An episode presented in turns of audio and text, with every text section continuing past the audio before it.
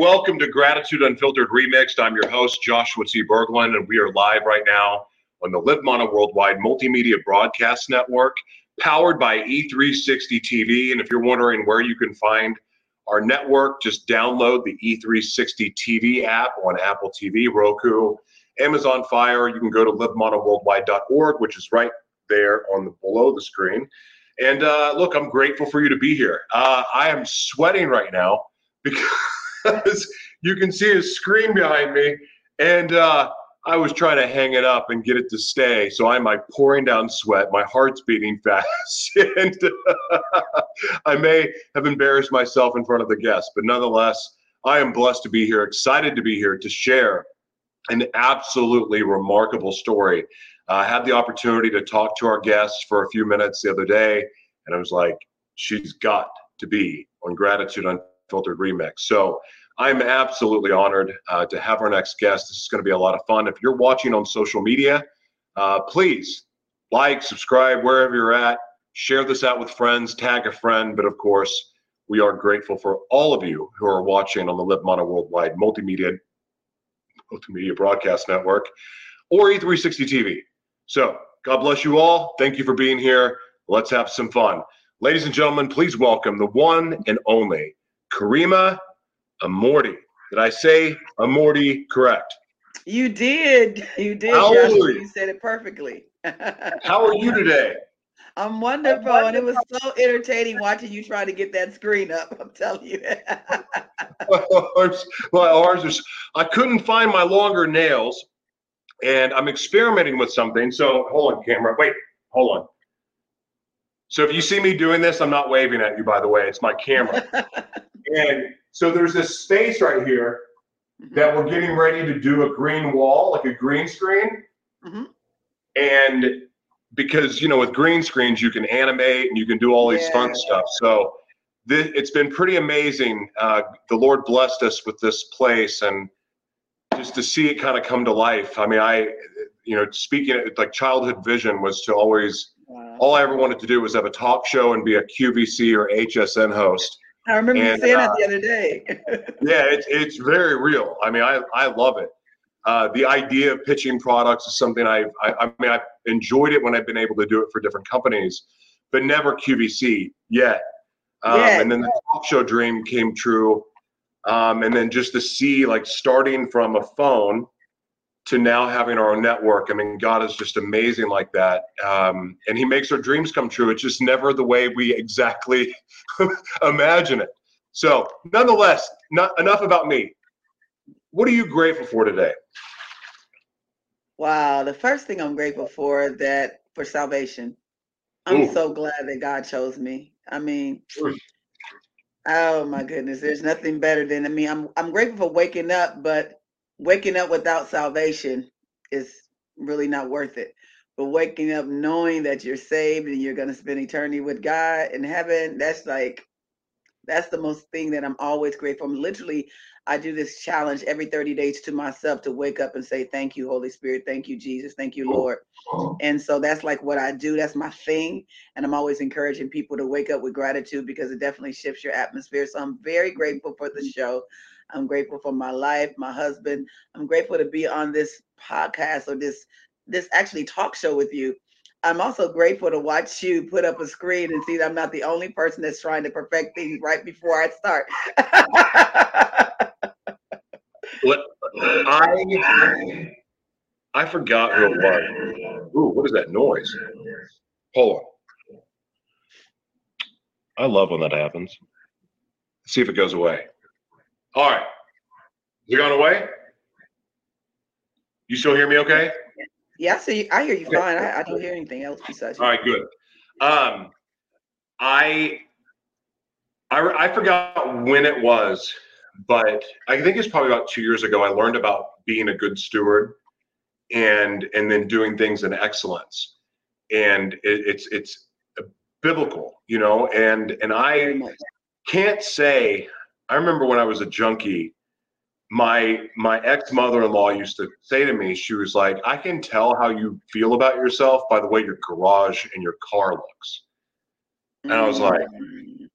it never really hit me or had an effect until i gave my life to the lord and i started hearing do things in excellence and be a good steward of what you do have um, so that God, if you can take care of a little or you can be responsible for a little, then God will give you much. Um, and so I really, really, even though I would get frustrated with not having all the best equipment or not having the best of anything, I did find a way to try to make it be the best that I could be. So even though it wasn't everything I wanted, I could show God that I was willing to do it in excellence, even when I didn't have all that I wanted and it's one of the best disciplines that I've ever learned because it's changed. Well, for one, the, the thing I didn't expect to happen, and I'd love to hear your thoughts on this, but I quit n- feeling like I needed to have all this other stuff I didn't have, and just really got grateful for everything I did have. And when God wanted to upgrade me, He was going to upgrade me, but I was good with everything that I had now. What are your thoughts on that? Man, Joshua, almost like you're my twin brother, with just different colors in the spirit, because that is who I am. I'm always saying you do the best you can with what you have, because that prepares you for what the uh, the next best. God never gives you what you can't have, what you want. He gives you what you can handle. And if you can't handle the small, you can definitely now. People think, oh, when I get a million dollars, I'll tie. But when I get a million, if you don't tie out for a hundred, you'll never tie out for a million. And if you don't do excellent with the small, you'll never do excellent in the large. So you have to use excellence is not a price. Excellence is a mindset. And so once you get that mindset that you do excellence in everything to your ability, and then the next level automatically opens up. It, it doesn't have a choice, it has to. So I 1000% agree with you on that. Where did you get that attitude? Where, when do you feel like for you, I don't think we're born this way. I think it's something that we learn. When for you did you learn the importance of gratitude and applying it to your everyday life? Now, gratitude, I think for me, it's a everyday. I've learned it. You know, you grow up knowing about it, but until sure. you actually make it a lifestyle, then you really can't understand the level that you can get to in gratitude. I was talking to someone earlier today, and I was just saying, when you are appreciative of every little thing, you know, I just got married again after, you know, being, you know, both of us have been married. It's our second time, both our second marriages. And you can pray for something. I'm sure you pray for a wife or wanted something great for your life. And then when you get them, you're all happy. And then life happens. And then you start to thinking, oh, you start finding fault. And then you have to go back and say, wait a minute, isn't this the very thing that I prayed for? Is it, and so oftentimes we don't feel gratitude for the very thing that God has given us that we ask Him for. And just like I know something is fed back. I'm just like for us as people, we don't want to be around ungrateful people. How many of us like to be around people that are ungrateful? So how much more God? So for me, learning gratitude is a continual process because sometimes we think gratitude means the big things. But I mean, I'm grateful for the fact that I have a computer to talk to you with, uh, that I have a home. You know, so many things that we we wake up, nothing's working, but we woke up, nothing's working. Uh, this job, but I have one uh, oh this this this this commute but you have a car you know it's like so many things we forget and so for me is just that in every single god says in all things give thanks thanks. So this is something i'm learning daily joshua is to stop waiting for the big things to happen but to be grateful in the moment. And as i continually do that the things that god does in my life and my husband and i life it's been it's just like been crazy because we are grateful for where we're at in that moment. So COVID has struck every everyone I know a little bit differently. For you, this COVID season, I would say that it's a season that's lasted two years. What has been the biggest shocking, surprising blessing that has come out of COVID for you? God wasn't surprised, and his answer was still yes and amen.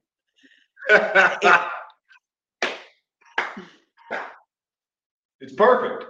Keep going. He, he wasn't surprised. Um, the, the the the the goals and the visions that he gave my husband and I at the beginning of 2020 didn't change because COVID came. And for those that caught that, we had the best year. And I'm not saying this to dismiss anybody's hardship, but we had a really good year during COVID because we decided that God wasn't shook up or he wasn't surprised. And we didn't catch God by surprise. Therefore, if he told us to do these things, then we're going to continue to move forward on them. And we did. And we watched God show up in a way that just blew up people's mind who didn't who who actually listened to the news. I didn't listen to the news. I listened to God.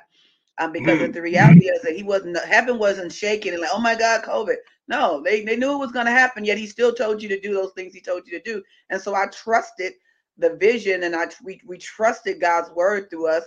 Um, and we moved forward and we saw we had a good year in 2020. I'm not even gonna lie. I hate to say that. and then I feel bad for people who didn't catch it, but to those of us um, that caught that vision and recognized that God's word is true in season and out of season. It's true inside of COVID, outside of COVID. It's true even when things get worse because according to scripture, it will. God's word is still true. And so we trusted that. And that's what I found out that God wasn't shook up. He wasn't moved. And he still is blessing. He's still prospering people, even in the midst of COVID. You're, you're, you're preaching what I I it, it, COVID was the best blessing of my life. My um, God. it was. I met the woman of my dreams. God restored me, my family. Um, I all the projects that I had felt and seen that I was supposed to create and do, all came to be. Um, and in the season where most people did nothing and maybe drank themselves or pulled themselves to death or sat around and did nothing and collected checks or whatever, we got to create. We got to sow all over the place. And it has been amazing. It's not to say there wasn't difficulties. Of course there was. Um, it, and there were scares too. But God's promises don't change regardless of what we see here on this earth. Um, but that's also God's God also promises that He's going to kick some butt pretty soon too. so I mean, right. all of it's true. Like it's not just the good stuff. There's bad stuff going to happen too, and all that's true. But God is still good through all of it, and He told us. He told us what to expect. And I and I often think when people act surprised about what's happening in the world, I'm like, have you not been paying attention to the Bible? Like, aren't you a like, preacher? Dude, have you read your Bible? You're a preacher. Come on. Like, you know what you should know what's happening. You should be telling your flock about it instead of I don't know what you're doing. Anyway, that's a whole other wormhole. I'm really happy to hear that answer because that means that you're set up really well for the, the what we're coming into, the new world that we're coming into. And that's exciting. Like I don't I look, I do have a habit of posting some pretty shocking things from time to time. Um, it's not to be shocking, it's just because it's part of God's word and it's true. And we need to talk about this. We need to be aware of it. Non believers need to go. You want to mock the Bible and say that man corrupted it? Maybe man did. But you know what? You can't read the Bible without the Holy Spirit anyway. And when I read the Bible with the Holy Spirit, it right. shows me things of what to be ready for and how to be prepared for this. There are no surprises. Everything that's happening right now. So some of us, kingdom people, true kingdom people, not the people selling courses, but true kingdom people, are set up for all that's coming. Right. We, we're in practice because we started practicing years ago. And that's exciting right. to me. Like as much crazy is about to be unleashed in the world, God is still amazing. And his promises for us are more true now than they've ever been. Hallelujah. Absolutely. Hallelujah. And, so, and he already told us too that we have the victory. You know, was it John 6 33? You know, yes, there'll be troubles. Yes, there's gonna be crazy, but I already won, I've already conquered the world. So that's the other thing. In the midst of those trying times, yes, pretty much why I do. Well, he told me this is gonna I still have the victory. So I'm gonna hold on to the fact that I have the victory in this in this season. Yes. For those of us that know God, we still got the victory. So I'm not worried about it. Yes, it's going to be difficult, but He's preparing us, like you said. Um, we started so many things. I started in 2020 when everybody else was shutting down. We started. Um, we started our talk show we we started working on a network. Like I said, you and I, I told you I was going to tell you on the next day. So many things you did is like we're twins in the spiritual realm because we both did a lot of the same things at the same time. Because God pours out His Spirit on anybody that's willing. So that just tells me that it's not that I'm special or you're special. We're just willing, and God says those who are willing and obedient will eat the good of the land. So it's not so much of I'm not a superstar. We're not superstars. We're just we're just foolish enough to believe God's word. And that's what he what used. He says, I used the foolish things to confound the wise. So we were foolish enough to believe God's word. And I'm going to keep doing that because that's where the power is. Amen to that. How did you how did you find the Lord or how did the Lord find you? I mean maybe that's a I rephrased that question wrong, but I think you know what I'm saying. Like when when when was your day of reckoning with the Lord that you decided that you your life was no longer your own? Well, I wasn't looking for Jesus. I, say, I say that a lot of times. I wasn't looking for Jesus. Um, I was a Muslim. Uh,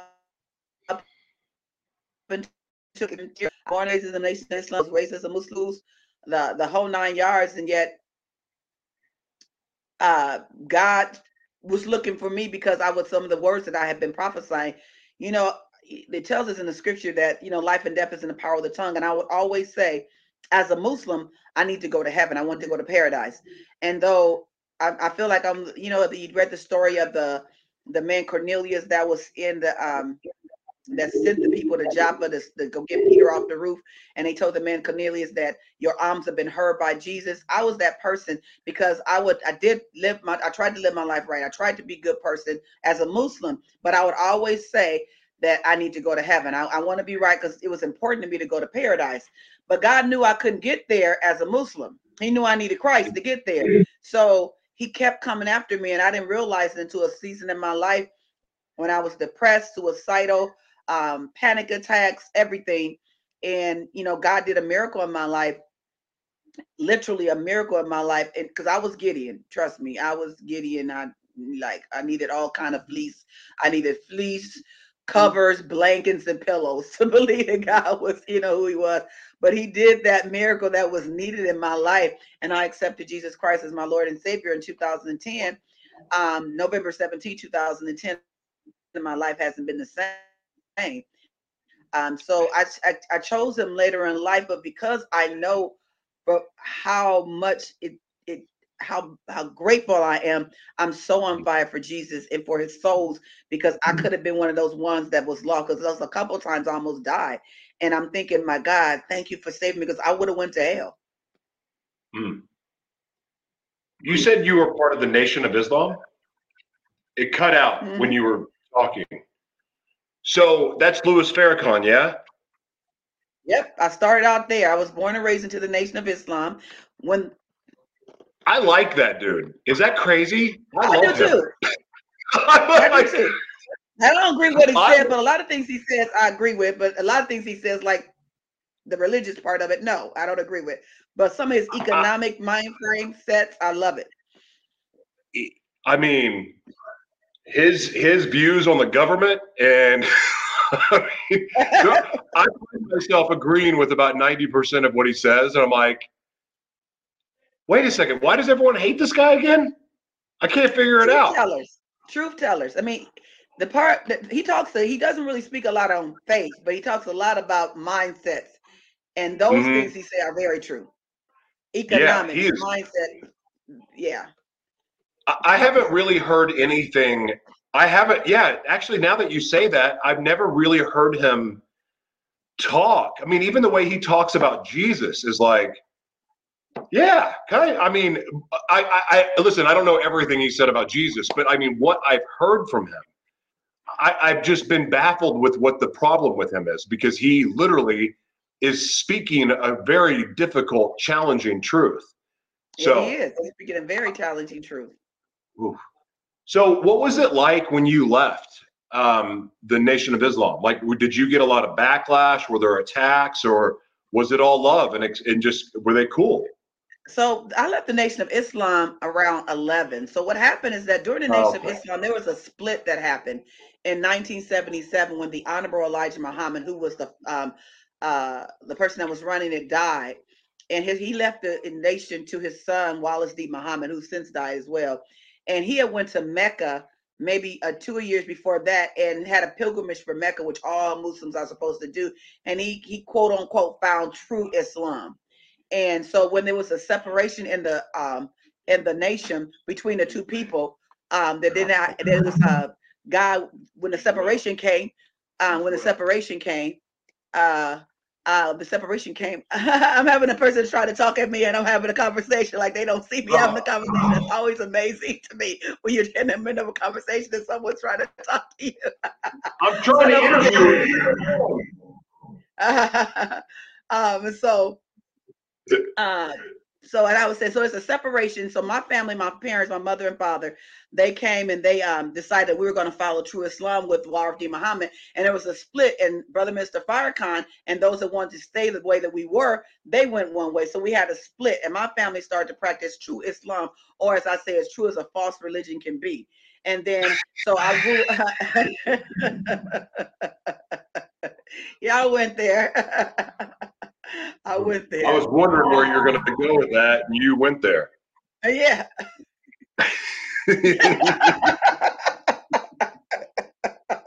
I love I it. Okay. Keep so going. we followed we, we followed um the nation we followed it started to follow true Islam. So we started to speak in Arabic, done all of our prayers in Arabic, pray five times a day, practice. Wow. We always did practice Ramadan, but not the way the Muslims in the East did. And so that's how I grew up. So from like 10 until I accepted Christ um 10 years ago, that was my life. I wasn't looking for Jesus, wanted no part of Jesus, yet Jesus found me because he knew that was the only thing that I would have that I could have to get to him. And so that's and so I, I don't know if you want me to go into my conversion story because he actually so let me just quickly so yeah share with me. Okay, so um so during that season of my life, I had everything that the world tells you I was, you know, successful, making the six figures, you know, really, you know, well known, doing my thing as a strong black woman, Christian, a Muslim woman. Yet I was suicidal, depressed, having anxiety attacks, um, and was having so much problems uh, physically, my stomach, that I was having um, ulcers so big that I couldn't even drink water. That's how bad it got. And but it was all spiritual. I didn't know that at the time. And so, and I was living, um, I lived, I was working for this corporations. I'm gonna stop mentioning them because I'm not. They're not paying us to mention their name, and I forget. um, but the young, the, the woman, I always mentioned her name. Her name was Rose, and just like the woman in the in the Bible, that God said you'll always be mentioned um, mm. because of what you did for Christ. I always mention her because she was the person that her life told me that I wanted something about what she had, and I didn't know what that was, but I found out it was Jesus, and her life was a reflective of Christ. Um, her life was reflective of what Jesus was doing in her life. I started to call her the Teflon Don. I worked in education. She worked in community and, and community development. If anybody knows community development is messy. People are always angry. There's always something going on. There's always some drama in the community. And I was like, if she would say things like, I'm gonna just make the enemy my footstool, or I'm gonna pray for them. So Joshua, you know me as a Muslim, I'm like, pray. No, I know what you need to do. And she was like, no, no, no, no. I'm gonna pray for them.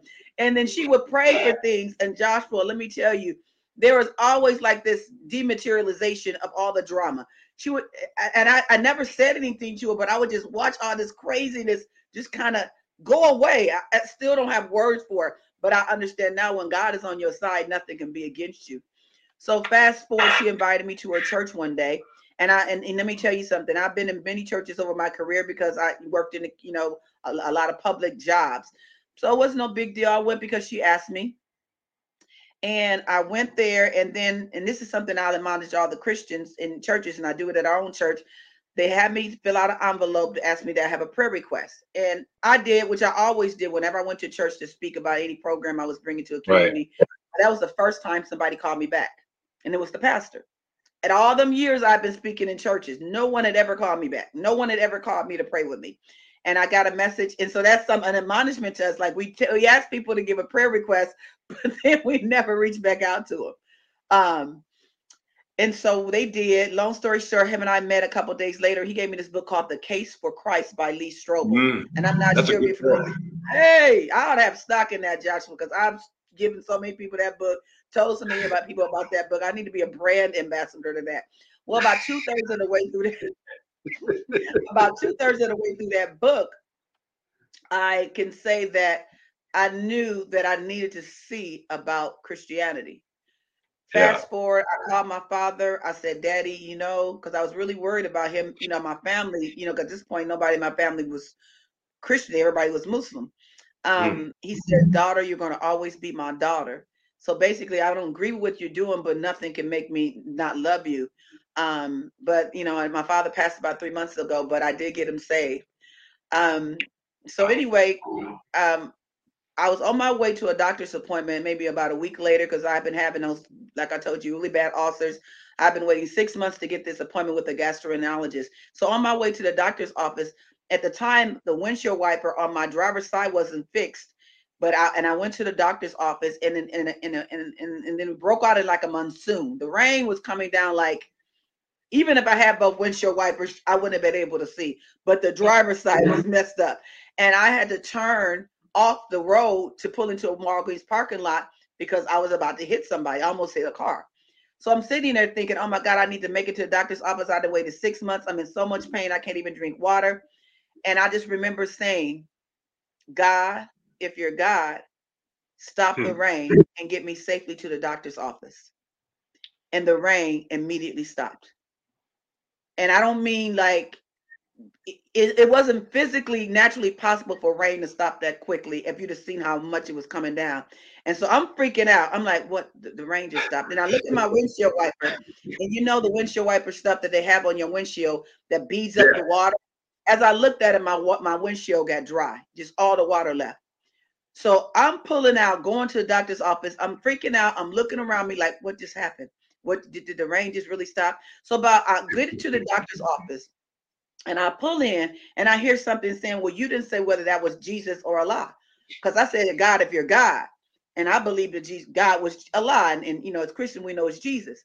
So yeah. I got into, I pulled into the parking lot and I said, If this is Jesus, start the rain. If this is Allah, leave it stop. About a second goes by and the rain burst out again, like literally burst out again. But in my mind, since it, it, it took about a second to open back up, I thought um, uh, the thought came, was this really God? And Joshua, yeah. I swear, as clear as I'm talking to you, the only time I earthly heard the audible voice of God, I heard a voice say in my car by myself, You asked me for confirmation and still you doubt me. And I just started to shout, Wow, yeah. And then I just called my friend Rose. She started screaming. I had known that they had been having night vigils, they had been praying for me. I went back to the church two days later the pastor was a young white guy who was, I love with all my heart. My very first pastor, Pastor Brian Bennett. Uh, um, and two days later, I accepted Jesus Christ as my Lord and Savior, and I've been on fire for Christ ever since. That's my salvation story. How do I breathe? Hold on. Okay. well, first of all, um, I relate to that in a big way. Um, I didn't challenge God. I was cursing out God, um, screaming at him why he wouldn't fix me. I was in jail. It's my sixth time, looking at five years in prison, and um, put in isolation. Told him I had HIV, thinking that it was going to give me special privileges. And uh, I mean, I really have HIV, but like I thought, really thought that I was gonna, I was gonna get special privileges and get to go to like a special medical unit or something like that. They put me in a special medical unit, all right. It's called the psych ward in isolation. And all I could do was hear the maddening screams next to me, but I couldn't see anybody. After the cocaine and the the uh, alcohol wore off the first 24 hours, because I mean I was an eight ball or two in, and you know bottle tequila, just a complete wreck. After I sobered up enough to realize where I was really, it started to hit me that I'd thrown away every privilege that God had ever blessed me with. And I, mm. you know, my heart is for misfits and outcasts and people who've been shunned from society and never been given a chance. I don't care what color you are. I don't care what your sexuality is. I, my, that's where my heart is. The people that struggle with real stuff, drug addiction, sex addiction, Kim sex addiction, all of it, identity issues. I get it, mental health issues. My heart is for you. Um, and but i'm i'm in that jail cell and i'm realizing that i had wasted every opportunity everything that i'd been blessed with i just thrown away. Go to la with a million dollars in my bank account and it's gone in eight months and i'm homeless like that kind of stuff. Um but i started screaming at god why won't you fix me? Why won't you change me like everybody else? Mm. you have to forgive your father. Mm. How in the beep am I supposed to do that? Right. Still cursing God. Because it happened to him too. Mm. Oh. And it, I don't know. I didn't hear from, I've only heard from God audibly one other time. But that moment was supernatural enough. Mm. But in that there was a process of reading the Bible because they wouldn't give me anything else to read, none of it making sense. But mm it was when I went to the book of John after reading Genesis and laughing hysterically at it because it made no sense. And then Revelation, which is like being on acid. I was like, that's a terrible idea, reading this in jail. Um, but it was Proverbs that Proverbs that was really helped me become aware of, wow, I'm really living wrong. And because I, I, even though I knew I was doing wrong, I wasn't really aware of the level of of, of crap that I was doing. Wow. But it was reading John that made me really step back and go, this guy loved me that much. Mm. But it took a little bit of time in, in that jail cell. But I remember after realizing that I'd wasted so much energy hating my father. Mm. And and I and I realized that not only had I become like my father, I was worse. Wow. And so with all of these new realizations and revelations, speaking of revelation, but all of these revelations coming at me, the biggest thing that hit me and hit me like a ton of bricks is that I'd known the calling on my life since the very first time I was molested. God gave me my first vision mm. of what life would be for me if I chose Him. Wow. And so, after a lifetime of running, a lifetime of running and every time something traumatic would happen god would give me another vision.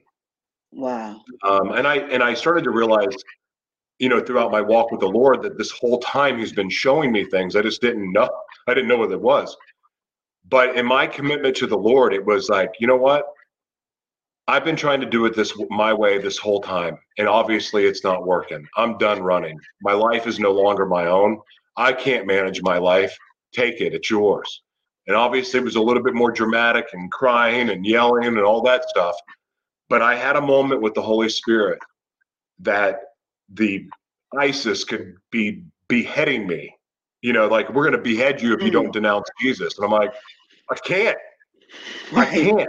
That moment with the Holy Spirit when I said, Take my life, it's yours. My life is no longer my own. The Holy Spirit dropped in on me knocked me on my butt and lifted me up. Like it was like this split second thing. Oh. But it was so supernatural mm-hmm. that there was no way that I could deny it. In my relationship with the Lord since, I mean, I ended up getting out of jail four days later, five days later, and uh, got out of jail. And my walk, literally, I've been able to see almost a blessing every single day. I've been able to see a miracle almost every single day. Like the Lord has had me walk in the supernatural for so long that now it all makes sense. But it took something supernatural like that to be able to shake loose the control, mm. all of the demons that I had allowed to take over my body. And that's what I know about Jesus. Like that's what I, it's a supernatural existence that we get to live if we choose Him and so many people get lost in the religious crap about Jesus that they don't even know who he really is. And it breaks my heart. I know more Muslims that have, whether they are have converted to Christianity or they're still active Muslims, that know more about Jesus than most of the Christians I know. and it's right. mind blowing to me. God, it's. A, I just want. I wish everybody could see it the way that you described it for you and how Jesus chased you down. Like you can't outrun God. My goodness. and he's so loving. So loving. And he loves us. He loves us. He loves Muslims. He loves Buddhists. Why? Because he created all of us. And all like yeah. any parent, I don't care how far your children go for most parents. I won't say any, but most parents, no matter how far you still love them, you still want them to have the best. So I said, I said I wasn't looking for Jesus, but Jesus knew the very thing that I was looking for, though it wasn't him. It was I needed him, and he gave me him because he loves me, and that love yeah. is what what sustains me. And so many times in my life. Yeah, that love is the grace that comes from it, right? Um, the gentle correction. The mm, part that I, the part that I love the most, though I actually want your thoughts on this too. We get perfection kind of beaten into us at church, but mm-hmm. really the relationship with Jesus is I know you're going to mess up, but if you repent, if you confess it and you repent, I'll use it for my purposes. I'll take that relapse. I'll take that, you know, the the spurt of anger where you lashed out at somebody I'll take that and I'm going to use it for something good. And that's and that, that's why I love hearing people's testimonies because they're all so unique and so special. And no Muslim converting to Christianity story is the same. Yours Never. is completely different than the other ones I've heard. Mm-hmm. But it's so powerful. And the thing is, even though I'm already set free, the people that are watching this, because we do have a lot of Muslims that watch this program. I don't know why, but they do. Here I come. But, but like, it's it's so awesome because your story and everyone's testimony out there is meant for someone else. Right. Because we get to help set each other free. And that's one of my favorite things about Jesus is he takes all the crap and turns it into something beautiful. It's awesome. There's no other God right. in history that's been created by a man that does that. The only it's awesome. that died and rose again. There's no, no other God like Christ. And what I love about what you just said is that well, so many people have this issue with people that have messed up or came from another place. Because I've been a a, a, a, a Christian all my life, and God doesn't use me why? Because it's like the word says, when the prodigal son, like he told the son that was there, you always got me. You've always had me. But we put God in this box. So it takes people who have been forgiven much to be able to be used. That's what God said. I use the foolish things to confound the wise. The people that look foolish in his eyes, you've been saved your whole life, yet somebody that's been saved as short a time as I be have evangelized and got so many people led to Christ. Why? Because I trust God's word. I don't I don't have a religion to trust into. I have a relationship with Jesus. And anybody that wants to have a relationship with him, those are the people he can use. I always tell people I'm not a superstar. It's because I'm willing and obedient. It's obedience. Mm. What religion does is it, it causes the obedience piece to be at the low front and about the knowledge of him, but you don't have obedience to him. We all want a savior, but we don't want a Lord. Savior saves you, but you don't want a Lord because the Lord tells you what to do. And he tells you what to do through his word. So we all want the savior, but nobody wants a Lord. But if you have a Lord over your life, then you are obedient to that Lord, which is his word. And then he was able to use you because you lay down your agenda and pick up his. And what he can do to somebody who has laid down their agenda.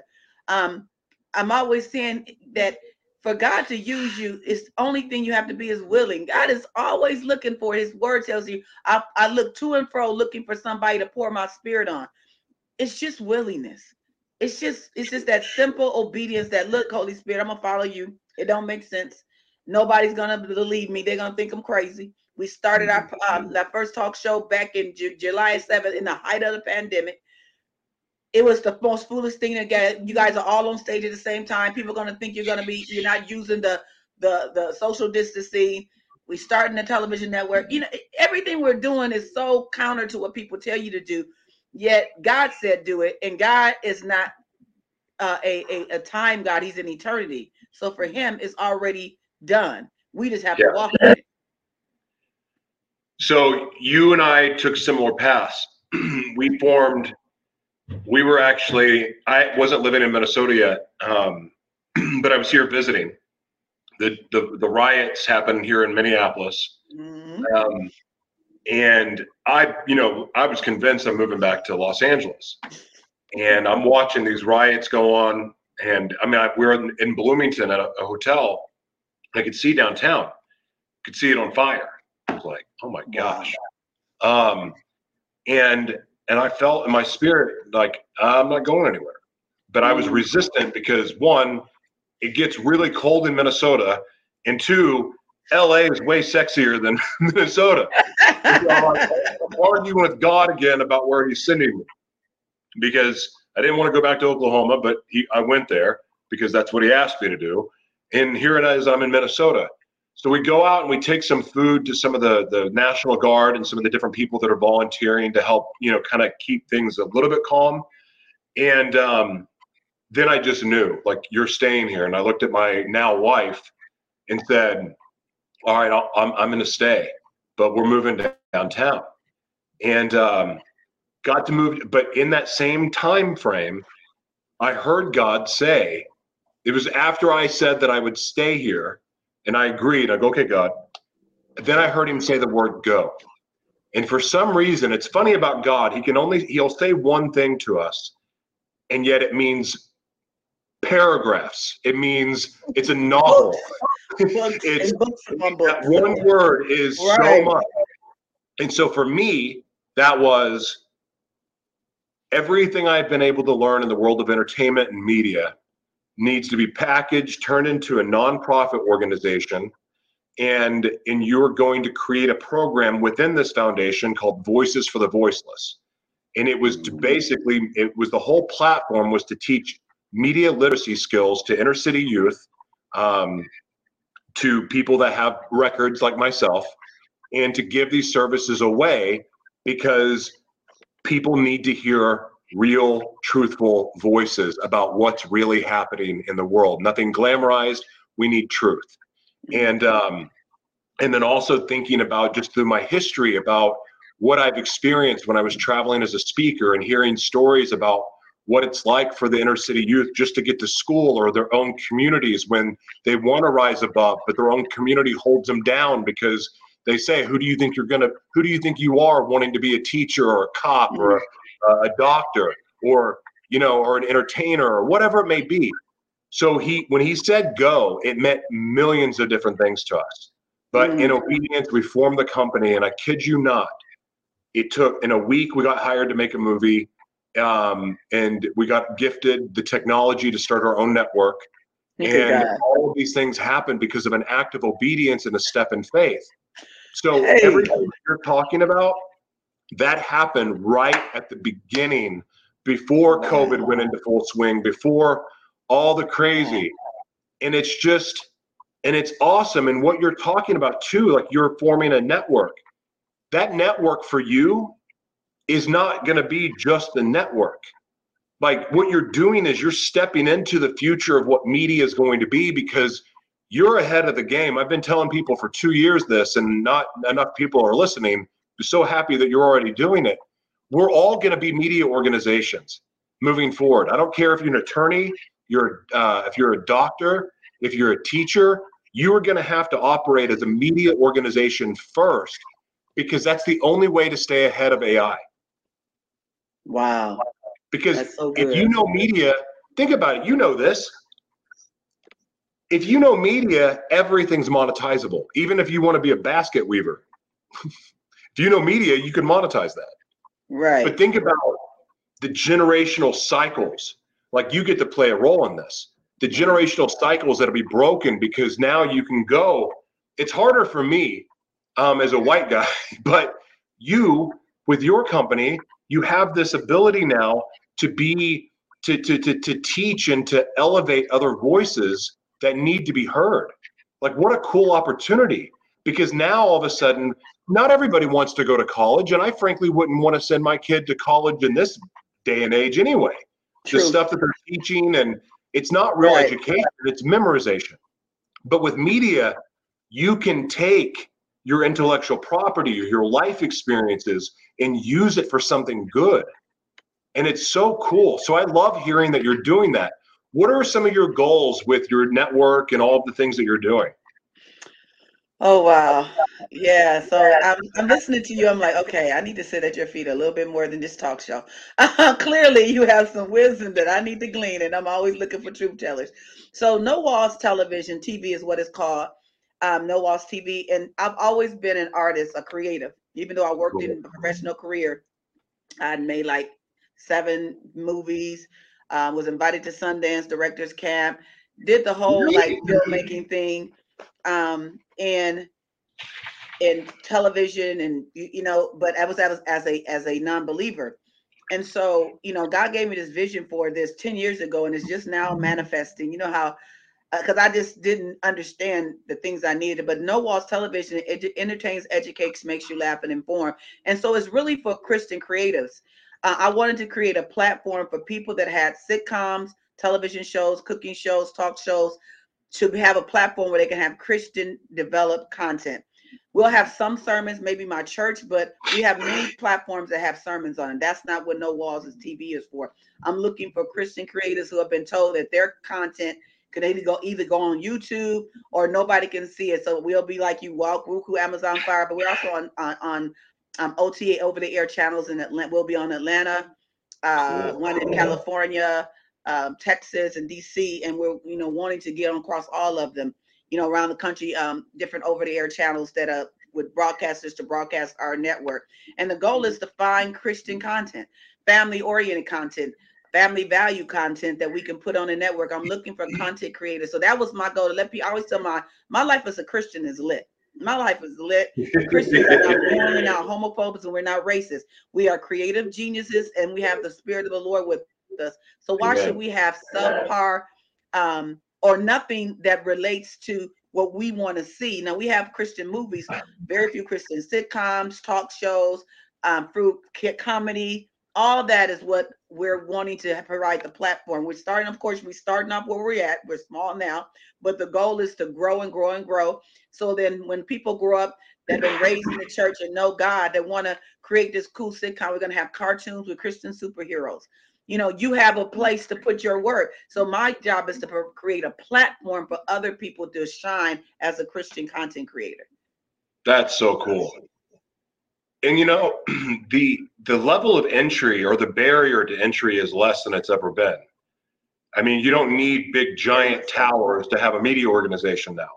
I mean the technology literally if you have a laptop you can run a media organization all over the world and that's including tv streaming right. TV, podcast, all of it. Um, so it's really exciting, and I love that you're doing that. We, um, with our network, we are going for more of the edgy style of content, like our movie, The Devil Inside Me, and the book that we wrote is, which is my testimony, um, is we're drawn to more of that shocking, shock style of content that's not they're not going to show it. If, if they ever showed our film in church i don't know what would happen. It, but it's not going to the conversion. Of christianity. Yeah i'm a shock jock evangelist. If i if, if i was to be labeled or anything i'll pick that one. Um I, I embrace that. But it's not shocking to be shocking. It's just the truth is shocking. The truth is shocking enough on its own because no one freaking tells it Right. Especially freaking preachers. Mm-hmm. Like, I look, I want to be perfect. I really do. like, I want to be flawless in everything I do. And, but I'm not, and I'm never going to be. And that's okay. But I'm trying to be. That said, I'm so grateful for my i went on this month after giving my life to the lord i you know was in my walk in my journey but i got frustrated and got impatient i had my heart broken had everything taken away. Long story but you know look right when we give our life to jesus it doesn't mean all everything's fixed especially after At the all. spiritual high wears off. Still was in a toxic relationship.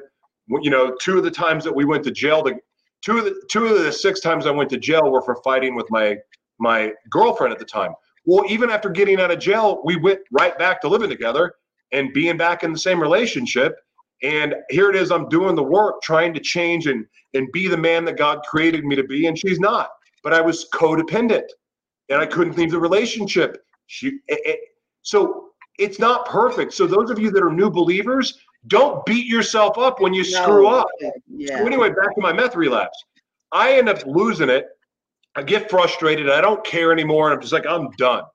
So I just go on this meth binge, start doing all the same bad, evil crap that I was doing before. And I remember the fourth day that in this in this meth binge, I mean, just the worst, awful. I, I don't even want to. I don't even want to say out loud the things that I was doing, um, even though I have said it publicly before. The it was so bad, and I'm on my phone, and I'm looking at my phone, and I'm looking. I'm on apps. I'm looking for drugs and sex because that's what I did. on there, and then all of a sudden I can see God drop in the corner of my eye, and I can just feel His presence right there. And I'm afraid to look at Him, so I'm looking straight ahead, like I'm looking at you, but I can see Him. He goes, "Put that down. I'm not done with you yet. This is gonna suck, but I'm not done with you yet." you're going to put a spotlight on your shadow world. You're getting rid of your talk show. I had a talk show called Morning Gratitude at the time. And he said, You're going to put a spotlight on your shadow world and you're going to show people the supernatural power of truth. You don't get the luxury of having secrets anymore. You're going to tell everything in real time. And it went on and on. Mm. That said, he gave me the name for this show, which is Gratitude Unfiltered. And he gave me the path and he, how you're going to do it. Let me tell you, it was one of the most freeing things because I developed this discipline of confessing my sin publicly. And he gave me this analogy, and I, I, would actually like your opinion about this because you being on camera, you being, you know, you're gonna, your your star is rising, so to speak. And but I want your opinion on this. He said to me, he goes, How would you like 200, $250 million in the bank? And I'm like, Well, yeah. Of course I do. Yeah, we said, both would. How are you going to feel about writing $15 million checks to make people be quiet and not tell your secrets? And he gave me this visual of Charlie Sheen because right at the same time, he'd gotten busted.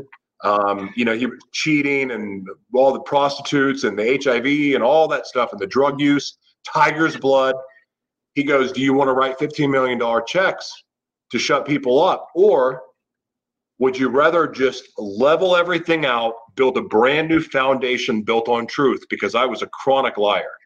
Build a foundation on truth, but build something that no one can knock down. Hey, come on, Jesus. That was almost four years ago. And oh my gosh, mm. I, I, have chills in my legs right now as I'm saying this. Hey it has made me fearless. It's made me bold. It's made me not really care that much what people think. But at the same time, the most important part of it, I've learned what grace really is. I've learned what forgiveness really is. And I've learned just how amazing God's love is. Wow. And it is not some, it's not a mythical fairy tale. It's real and you can feel it and you know when he's proud of you and you know when you're, when you're on the right path. It's the most rewarding relationship I've ever had in my life. And I am so grateful that the one thing I've been obedient to is instant repentance because it has dramatically changed my walk. And I wish, segueing back to why I started saying all this, I wish other pastors and preachers and evangelists would take this on because here's what I know. Just because you give your life to the Lord, it doesn't mean the devil is not is not done trying to attack you. And so all your old stuff, all your addictions, maybe you you know you were you, uh, well i did it all so i don't need to go into the example i can't even think of an example right now because i did so many bad things and they were all evil too that said i still to this day struggle with the the desires to do some of those things because you know sometimes the devil messes with your brain right and and so even though i've been able to walk a, a pretty straight line for a while now if it wasn't for his grace and if it wasn't for the times that I have messed up, being able to confess it publicly and God use it for good, I would not be where I was at. And I wish other pastors would do that because what we're heading into right now in this the, the falling away, the great falling away that is going to prelude to the great deception is that this falling away is going to come from everyone's favorite pastors getting exposed for doing things that they should not be doing. But however, it would never have gotten to that point if they could have just been honest on stage to begin with, saying, This is a real struggle for me. I'm not perfect here. I struggle with this. And there's no nothing wrong with a man of faith or a pastor or a preacher or an evangelist or any person in a leadership position in the in, in, in the in the church world, for instance, being able to confess their sins publicly. There should be no problem with it. But they're afraid that it's going to hurt their pocketbook. But that ain't Jesus. And it's so upsetting to me because so many people are going to be hurt by it.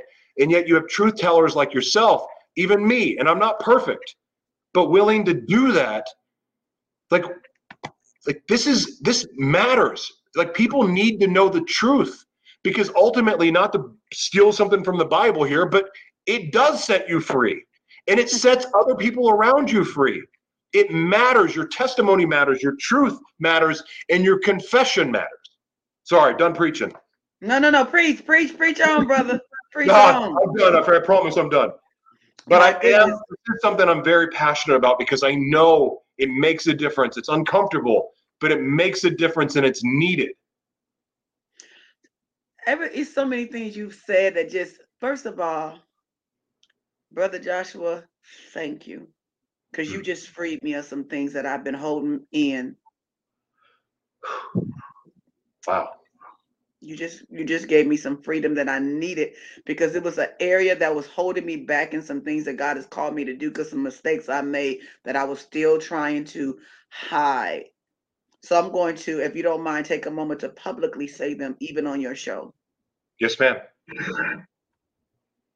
So a few years back, I was doing, you know, I've been having some successful business opportunities and get went to this place that I was doing this self sabotage, and I did got some, you know, people had hired me to do some services, and though some of them I was able to pay back, I was in the depression, wasn't doing the services, just couldn't make myself do the work, and so I, some people I owed some money, I had to pay it back, and some people I've gotten into, some people I haven't. It was only a couple of people. However, because I did that, it has been a, it's, it's been holding me back from as if I'm this bad person when I know I know I know why I did it after you spend the money, you can't bring it back because but you have to make it.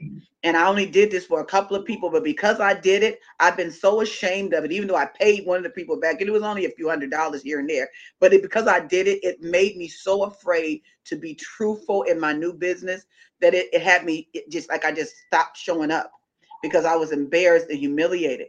And thank you, Brother Joshua. I'm saying this publicly. The people who know that I, have been working with them have t- taken care of it, have owned up to it. But I was so ashamed, and you just gave me the freedom because I kept feeling like, oh, somebody's gonna call me out on that. I didn't didn't do all this stuff right. I, I didn't make I didn't make everything right. And what you just did was allow me the God just here's my chance for some people, they may like, oh no, big deal, because people do stupid stuff all the time. But for me, it was holding me back from really feeling like I could move forward because I kept beating myself up because nobody knows why you kind of dropped off. They don't know that you didn't do everything right. Yeah. And and thank you, because the reality is, is what what what God is using us to build. We have to not. I hate to use a rapper, but I'll use Eminem when he won his first battle rap.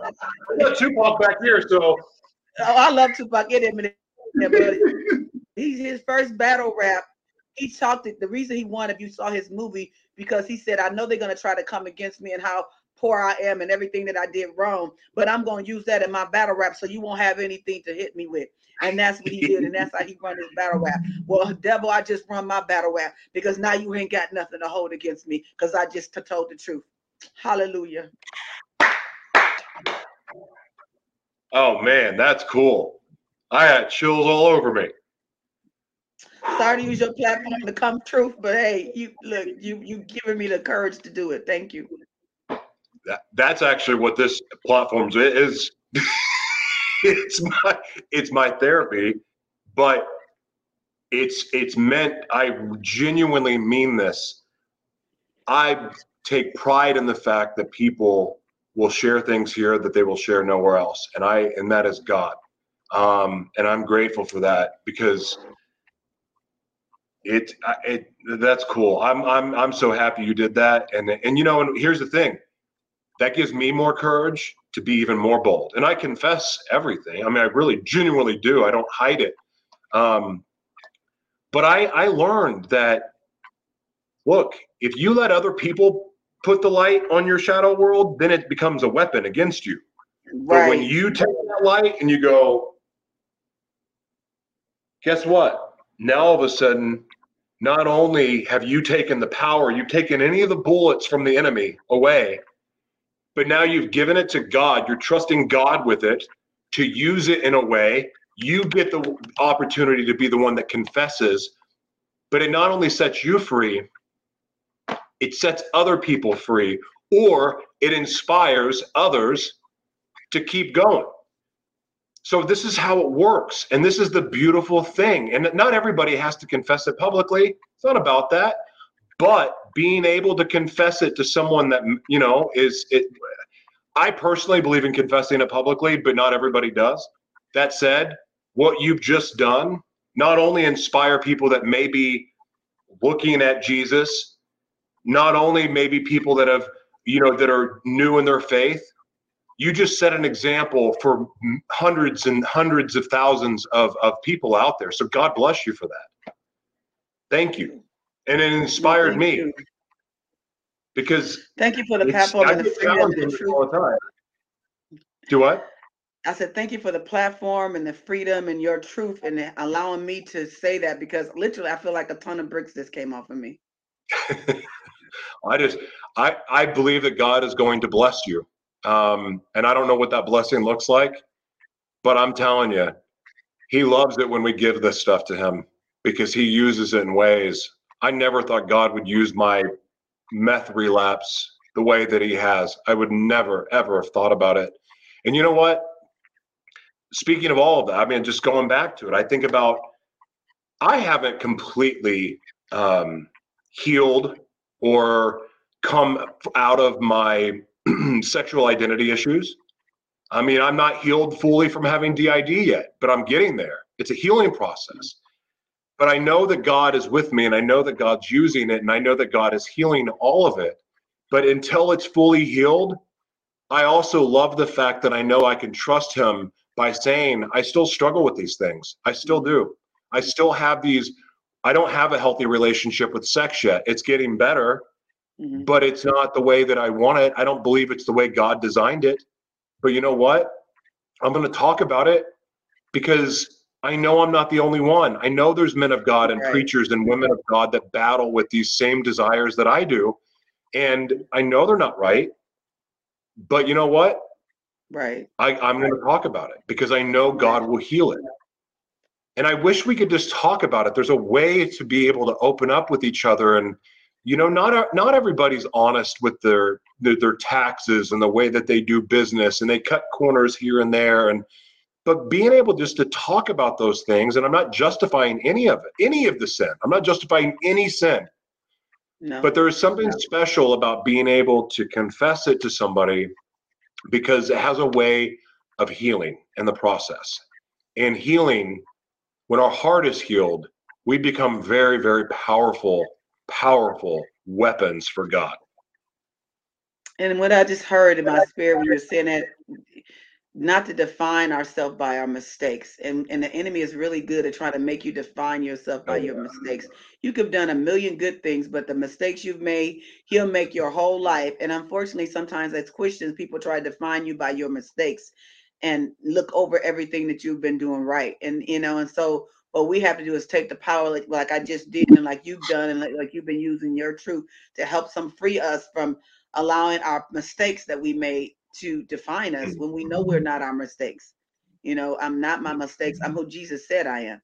and that is uh, and wonderful. And He made the righteousness of God in Christ a holy temple, a king, and a priest. That's who I am, regardless of the state, mistakes that I've made. Praise God. That's so good. Karima, you are an absolute blessing. Um, I'm so grateful that you came on today. Um, I look forward to speaking to you again. Anything I can ever be of support to you, let me know. Um, as soon as this broadcast is over, we create a media kit. So, audience that's listening right now, if you want to find Karima and what she's up to, uh, you'll be able to find all of her links to her website, to her show, to all the stuff that she's doing. Uh, you'll be able to find that on our media kit, which will be published at livemonoworldwide.org um, and IMDb and everywhere else. So um, you guys check her out, what she's doing, support her. She's up to a good, good, good, awesome thing. And um, it's just been a real honor. God bless you. Thank you. God bless you too, Joshua, and God bless you for everything that you're doing. God bless your true. God bless the the the spirit of obedience that you have exhibited, and continue to be the you know the uh, the edgy, you know, sword swinging shock jock of the church because we need you. We desperately need you, and we desperately need more people like you. Because when the true church frees themselves, then the enemy has no more power over us. Mm, so good. God bless you, Karima. I'll see you soon. All right, see you soon. Bye bye. God bless you. Man, she's so cool. So, okay, here's the deal. I didn't play music last episode. We're gonna play music now. Uh, I'm gonna DJ a little bit, and um, but she was incredible. I highly recommend you guys um, check her out. Again, you can go to livemonoworldwide.org, and you'll be able to find all of her information there. And um, you know, this was this was cool. I could have talked to her for four hours because there's really a lot to uncover uh, there. So maybe we'll just have her back on. Maybe we should do that. Yeah. All right. We'll be right back after this.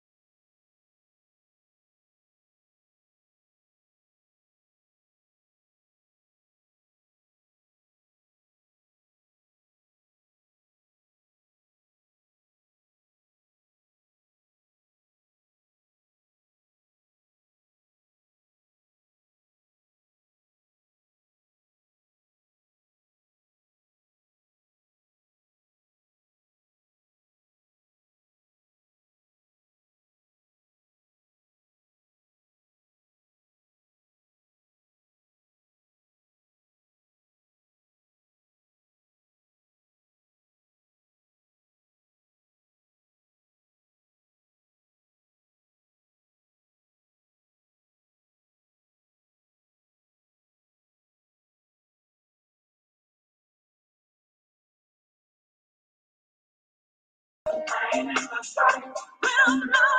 right, you guys. God bless you. We'll be back next time. Take care.